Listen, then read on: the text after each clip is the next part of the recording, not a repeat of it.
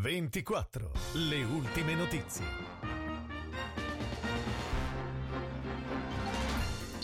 Buona giornata dalla redazione di Novara 24, in studio Nadia Carminati. Queste le notizie principali. Ha ufficialmente preso il via la campagna di test rapidi gratuiti su base volontaria per i piemontesi over 65 anni asintomatici, ma con patologie croniche che vanno dal diabete all'ipertensione, da quelle vascolari a quelle neoplastiche, che li espongono a maggiori rischi e a complicazioni anche gravi in caso di contagio. All'iniziativa hanno già aderito 89 persone. Vaccino dei Novara coinvolti la RSA De Pagave l'azienda ospedaliera universitaria Maggiore della Carità. La vaccinazione al De Pagave interesserà una cinquantina di ospiti e 20 operatori. Alla OU coinvolti invece un'ottantina di operatori fra medici, personale sanitario universitario, personale delle ditte appaltatrici e amministrativo.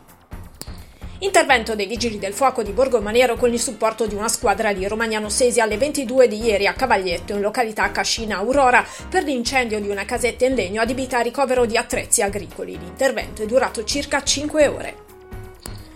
Novara, sgombero per tre cittadini italiani che si erano accampati nell'area di accesso del parcheggio del centro commerciale di Veveri. L'intervento della polizia locale ha fatto seguito alla segnalazione della proprietà allarmata per il fatto che i senza tetto accendessero dei fornelli per cucinare i pasti.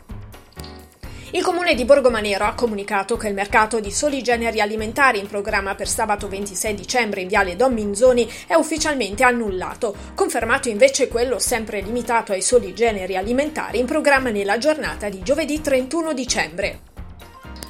Anche la scuola primaria Pietro Tuar di Novara, coinvolta dall'iniziativa La Posta di Babbo Natale, che prevede da parte di Poste Italiane l'invio di una risposta a tutti coloro, piccoli e grandi, che hanno inviato una missiva natalizia a Babbo Natale. Fra le letterine ricevute, molte le frasi e pensieri dedicati all'emergenza sanitaria.